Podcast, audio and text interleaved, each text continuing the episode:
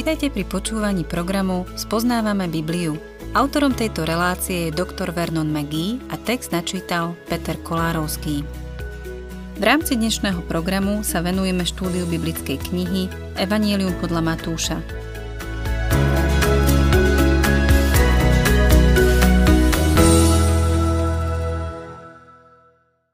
Milí poslucháči, dostávame sa k ústrednému bodu zvesti Evanielia – ukrižovanie Krista. Keď Pavol vysvetľoval Evangelium Korintianom, povedal Lebo predovšetkým som vám odovzdal, čo som aj sám prijal, že podľa písem Kristus zomrel za naše hriechy. Teraz sa dostávame k oceku, ktorý túto významnú udalosť zaznamenáva. Matúš neuvádza samotné ukrižovanie. V skutočnosti ani jeden evangelista ho nezaznamenáva opisujú iba, čo sa deje okolo kríža. Viem, že sú ľudia, ktorí názorne zobrazujú, ako klince prenikli do chvejúceho sa tela a ako vytriskla krv, ale v Biblii to nie je. V Božom slove ako by Boh prekryl tie posledné tri hodiny Ježišovho života na kríži tmavým plášťom a povedal, na toto sa nebudete pozerať. To je nad ľudské chápanie. Toto utrpenie sa nedá pochopiť. Nebeský Otec uzavrel zmluvu so synom na kríži. Kríž sa stal oltárom, na ktorom bol obetovaný Boží baránok, ktorý sňal hriechy sveta. Matúš opisuje ukrižovanie jednoduchými slovami. Ukrižovali ho. 27. kapitola začína ráno potom, čo bol Ježiš zajatý v Gecemanskej záhrade, potom, čo ho predviedli pred Kajfáša a Sanhedrin, po tom, čo proti nemu svedčili falošní svetkovia, po tom, čo ho byli a zosmiešňovali a potom, čo ho Peter zaprel. Otvorme si teda 27. kapitolu Evanília podľa Matúša a budem čítať prvý verš. Na úsvite sa všetci veľkňazi a starší ľudu uzniesli proti Ježišovi, že ho treba usmrtiť. Sformulovali obvinenie proti Ježišovi, a teraz ho odvádzajú na najvyšší súd. Sú presvedčení o tom, že ich prípad obstojí pred rímským súdom. Druhý verš. A tak ho spútali, odviedli a vydali vladárovi Pilátovi. Pilát mal palác v Jeruzaleme, hoci jeho sídlo bolo v Cézareji pri Stredozemnom mori. Počas Veľkej noci sa zdržiaval v Jeruzaleme, pretože mesto bolo preplnené Židmi, ktorí prišli na oslavu tohto sviatku a obyčajne sa pri týchto príležitostiach vyskytli nepokoje. Tretí verš. Keď zradca Judáš videl, že Ježiša odsúdili, rozľútostený vrátil 30 strieborných veľkňazom a starším. Tu vidíme, že pán Ježiš tam bol, keď Judáš prišiel. Keď ho veľkňazi a starší viedli k Pilátovi, prišiel Judáš. Prečo sa Judáš neobrátil k pánovi Ježišovi a neprosil o odpustenie? Namiesto toho oslovil náboženských predstaviteľov. V štvrtom verši čítame, že namiesto toho oslovil náboženských predstaviteľov so slovami Zrešil som, lebo som zradil nevinnú krv. Ale oni mu povedali Čo nás do toho? To je tvoja vec.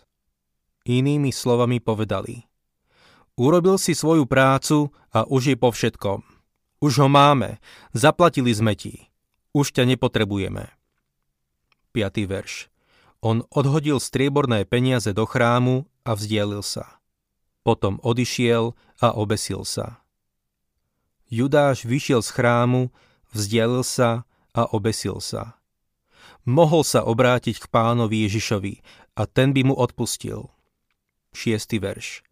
Veľkňazi vzali peniaze a povedali Neslobodno ich vhodiť do chrámovej pokladnice, lebo je to cena za krv.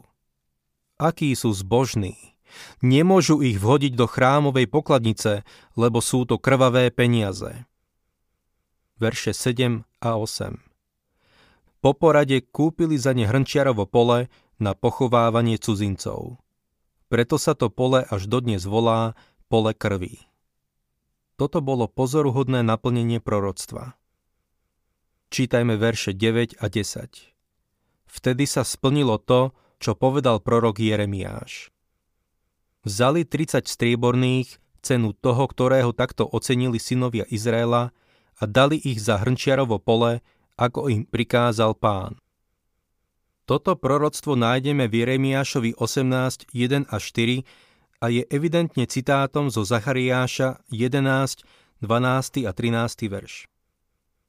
Matúš ho pripisuje Jeremiášovi jednoducho preto, že v Ježišovej dobe bol Jeremiáš prvou prorockou knihou a táto časť sa označovala názvom prvej knihy. Dôležité je, že Ježiš bol pritom, keď sa Judáš vrátil so svojimi 30 striebornými. V skutočnosti bol Ježiš na ceste ku krížu, aby zomrel a dokonca aj za Judáša. Pán Ježiš mu dal príležitosť, aby sa k nemu vrátil v Gecemanskej záhrade keď mu povedal, priateľu, na čo si prišiel.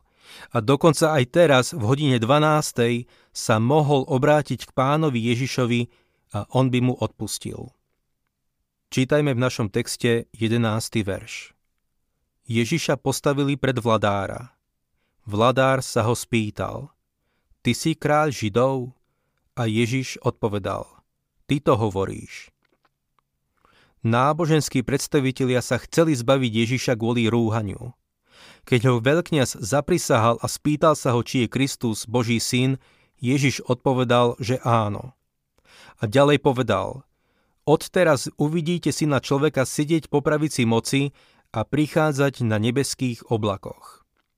Pre náboženských predstaviteľov to bolo rúhanie a ukameňovali by ho za to ale Rím nedovolil Židom vykonávať trest smrti. Preto museli Ježiša vydať Pilátovi s obvinením, ktoré by obstálo na rímskom súde. Vlasti zrada by splnila ten účel a preto Ježiša obvinili z toho, že sa vyhlasoval za kráľa Židov.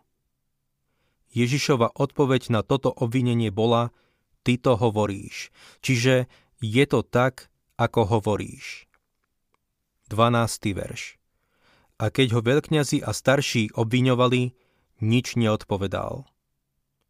Vzniesli voči nemu určité falošné obvinenia, na ktoré sa pán Ježiš neobťažoval odpovedať. Verše 13 a 14 Vtedy sa ho Pilát pýtal, nepočuješ, čo všetko svedčia proti tebe? Ale on mu neodpovedal ani na jediné slovo, takže sa vladár veľmi čudoval bol Božím baránkom, ktorý neotvoril ústa ako ovca, ktorá onemie pred strihačom. Verše 15 a 16 Na sviatky mal vladár vo zvyku prepúšťať jedného väzňa, ktorého si zástup vyžiadal. Vtedy tam mali aj povestného väzňa, ktorý sa volal Barabáš. Matúš, na rozdiel od ostatných evangelistov, neuvádza všetky okolnosti, ktoré sprevádzali vypočúvanie pred Pilátom. Drží sa len holých faktov. Pilát samozrejme vnímal, že náboženskí predstavitelia nemajú žiadny dôvod na to, aby požadovali trest smrti. Ježiš nevyvolával vzboru proti Rímu. Iný áno, ale Ježiš nie. Pilát mal problém. Chcel uspokojiť náboženských vodcov, aby zachoval v Jeruzaleme pokoj, ale cítil, že nemôže svojvoľne odsúdiť pána Ježiša na smrť. A tak mu napadlo, ako tento problém vyriešiť. Keďže mal vo zvyku prepustiť židovského väzňa počas Veľkej noci, dal ľuďom na výber. Ježiša alebo notoricky známeho väzňa menom Barabáš, ktorý sa dopustil vraždy, lúpeže, vlasti zrady zo všetkého niečo. 17. verš Keď sa zhromaždili, opýtal sa ich Pilát. Ktorého vám mám prepustiť? Barabáša alebo Ježiša, ktorý sa volá Kristus? Pilát predpokladal, že dav si určite vyžiada prepustenie Ježiša. Rozdiel medzi ním a Barabášom bol predsa evidentný. 18. verš Vedel totiž, že ho vydali zo závisti. Pilát bol šikovný politik. Videl, čo sa deje a bol si istý, že Dav si bude žiadať ukrižovanie Barabáša a prepustenie Ježiša. Tým by sa šťastne dostal z tejto situácie. 19.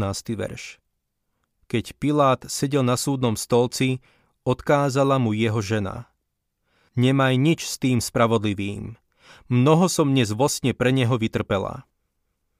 Pilátova žena bola veľmi poverčivá. Možno bola poviazaná mysterióznym náboženstvom a niečo také mohlo mať satanistický pôvod. Neverím, že toto varovanie pochádzalo od Boha. Keby bola spravodlivou ženou, zistila by si niečo viac o Ježišovi. Ona to však neurobila. Bola jednoducho poverčivá a požiadala svojho muža, aby s ním nič nemal spoločné. 20. verš Veľkňazi a starší však naviedli zástupy, aby si žiadali Barabáša a Ježiša zahubili. Ako vidíme, náboženskí vodcovia boli takisto chytrí politici. Roztrúsili sa v dave a hovorili Žiadajte si prepustenie Barabáša a popravu Ježiša. 21. verš Vladár sa ich opýtal, ktorého z tých dvoch chcete, aby som vám prepustil? Odpovedali, Barabáša. Pilát bol zaskočený. Netušil, ako hlboko sa môže náboženstvo znížiť. 22. verš Pilát im povedal, čo teda mám urobiť s Ježišom, ktorý sa volá Kristus? Všetci odpovedali, ukryžovať. Predstavte si rímskeho sudcu, ktorý sa pýta Davu, čo má urobiť s väzňom. Pilát bol sudca, on sa mal rozhodnúť. V Jánovom evaníliu sa píše, že Pilát si opakovane predvolal Ježiša do vládnej budovy a v súkromí ho vypočúval. Išlo mu asi o toto. Ježiš, ak budeš so mnou spolupracovať, dostanem ťa z toho a ja sa dostanem z tejto nepríjemnej situácie. Ale pán Ježiš sa nebránil. Keď sa pozrieme hlbšie na tento proces, dospejeme k záveru, že Pilát bol v skutočnosti súdený a Ježiš bol sudca. Pilát sa musel rozhodnúť, preto sa spýtal Davu. Čo teda mám urobiť s Ježišom, ktorý sa volá Kristus? Odpoveď sa mu vrátila ako bumerang. Ukryžovať.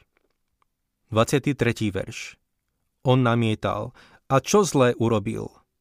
Ale oni tým väčšmi kričali, ukryžovať. Rozvášnený dav nikdy nevie triezvo uvažovať. Verš 24 Keď však Pilát uvidel, že už nič nepomôže, ba že pobúrenie ešte silnie, vzal vodu, umil si ruky pred zástupom a vyhlásil. Ja nemám vinu na tejto krvi. To je vaša vec. Pilát si vypýtal misu s vodou, umil si ruky a vyhlásil, že s Ježišovou popravou nemá nič spoločné. Ale nie je to také jednoduché. Musel sa rozhodnúť, každý sa musí. Aj keď si Pilát umil ruky, je iróniou, že v najstaršom vierovýznaní cirkvi sa vyznáva, trpel pod ponským Pilátom, ukryžovaný umrel. Ježišova krv zostala na jeho rukách bez ohľadu na to, ako dobre si ich umil. Čítajme ďalej 25. verš. A všetok ľud odpovedal, jeho krv na nás a na naše deti. Žiaľ, tak to aj dopadlo a dá sa to aj dokázať. 26. verš Vtedy im prepustil Barabáša, Ježiša však dal zbičovať a vydal ho, aby ho ukryžovali. Pilát bol ochotný sa tak znížiť. Musel sa rozhodnúť a rozhodol sa pre odmietnutie.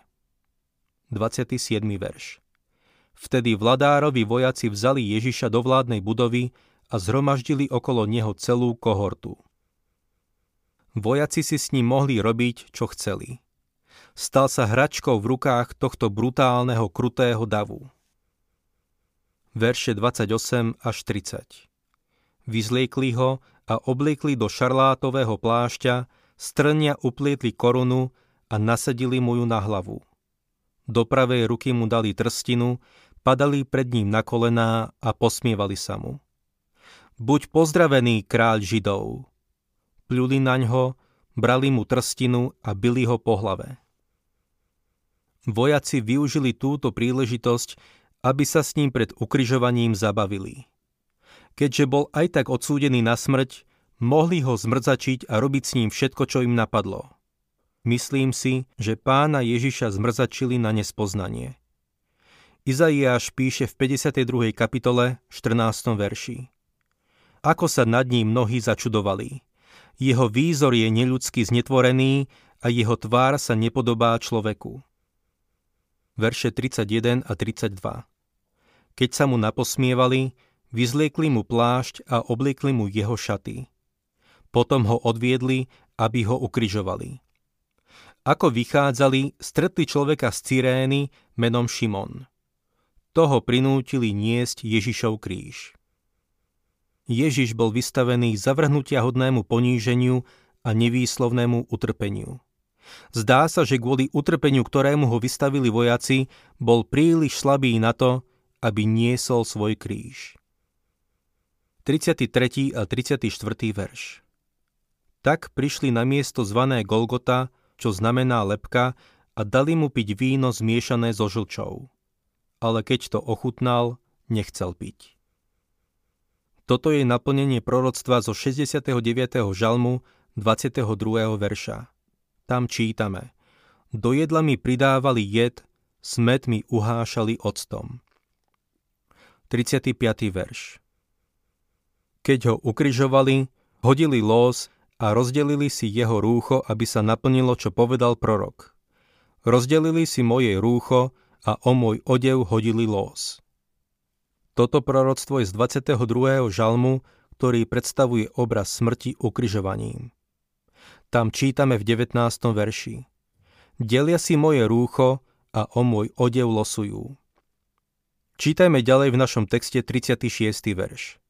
Potom si posadali a strážili ho tam. Podľa môjho názoru tu vidíme človeka vo svojej najväčšej prízemnosti.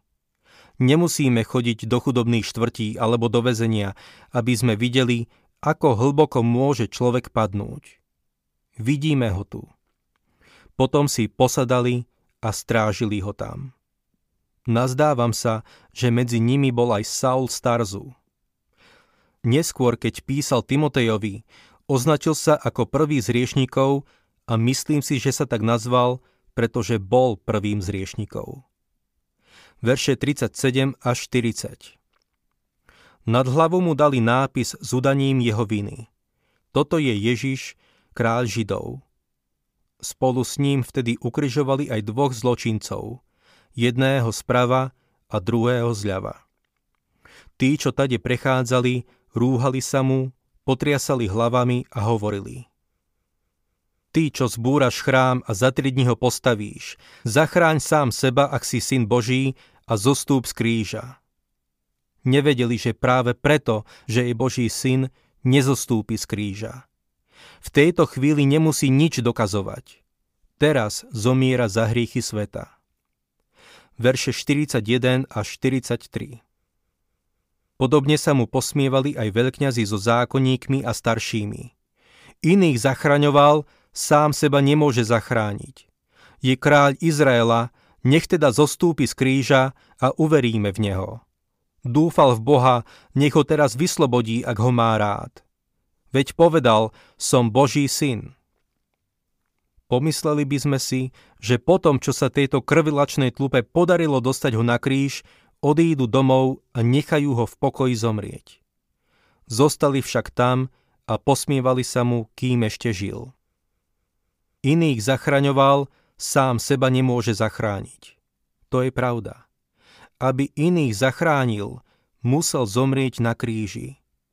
Keby zostúpil z kríža, museli by sme byť popravení za naše hriechy. Zaslúžime si to. Sme hriešnici odsúdení do pekla. Kristus nás na tom kríži zastúpil. Tak ako zaujal Barabášovo miesto, zaujal aj naše. Nech teraz zostúpi z kríža a uveríme v Neho. Uverili by v Neho? Nemyslím si. Čítajme ďalej 44. verš. Takisto ho potupovali aj zločinci, ktorí boli ukrižovaní spolu s ním. Matúš nespomína tú skutočnosť, že jeden z nich sa obrátil k Ježišovi. Verš 45. Od 6. hodiny nastala tma po celej zemi až do 9. hodiny pána Ježiša ukrižovali o 3. hodine, čo zodpovedá 9. hodine ráno. Kým odbila 12. hodina, človek dokonal svoje dielo na Božom synovi. Potom na poludní nastala tma a kríž sa stal oltárom, na ktorom bol obetovaný baránok, ktorý sníma hriech sveta. 46. verš Okolo 9. hodiny zvolal Ježiš mocným hlasom. Éli, Éli, lema sabachtani, čo znamená Bože môj, Bože môj, prečo si ma opustil? Odpoveď na túto otázku nájdeme v 22. žalme. Začína týmito slovami. Bože môj, Bože môj, prečo si ma opustil? Ďaleko si od mojej spásy, ďaleko od môjho kriku. Odpoveď máme vo štvrtom verši. Ty, svetý, tróniš. Keď Ježiš vzal na seba môj hriech, Boh sa musel stiahnuť. Náš spasiteľ musel byť popravený, aby vzal náš hriech. Verše 47 a 48 Keď to počuli niektorí z tých, čo tam stáli, povedali Ten volá Eliáša. Jeden z nich hneď odbehol a vzal špongiu, naplnil ju octom, nastokol na trstinu a dával mu piť. Prečo? Aby sa naplnilo proroctvo. Do jedla mi pridávali jed, smet mi uhášali octom. Verše 49 a 50 Ale ostatní hovorili Nechaj to, nech vidíme, či ho Eliáš príde zachrániť. Ale Ježiš znova zvolal mocným hlasom a vypustil ducha. Všimnime si, ako zomrel. Vypustil ducha. To znamená, že prepustil svojho ducha. Ako kazateľ bol som svetkom smrteľného chrypotu, lapania po tom poslednom dychu, ktorý všetci tak veľmi chceme. Pán Ježiš tak neodišiel. Prepustil svojho ducha. Odišiel dobrovoľne. Program Spoznávame Bibliu vysielame každý pracovný deň a relácie sú dostupné aj na internetovej stránke ttb.t2tvr.org. Ak sa vám program páči, chceli by ste nám nechať nejaký odkaz alebo by ste tento program radi odporúčili ďalším, navštívte facebookovú stránku Spoznávame Bibliu alebo nám napíšte na e-mailovú adresu spoznávame.bibliu zavináč gmail.com.